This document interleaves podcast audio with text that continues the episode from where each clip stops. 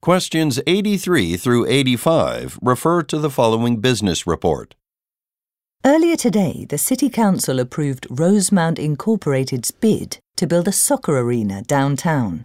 While this is the largest project that the construction firm has taken on to date, Rosemount's CEO, Amy Smith, stated that the company is ready for the challenge.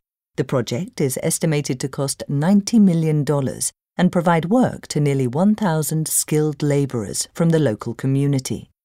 Construction of the facility will begin on May 13th and should take 12 months to finish, assuming there are no unexpected complications. As of now, the city's soccer team expects to play its opening match in the completed stadium next year.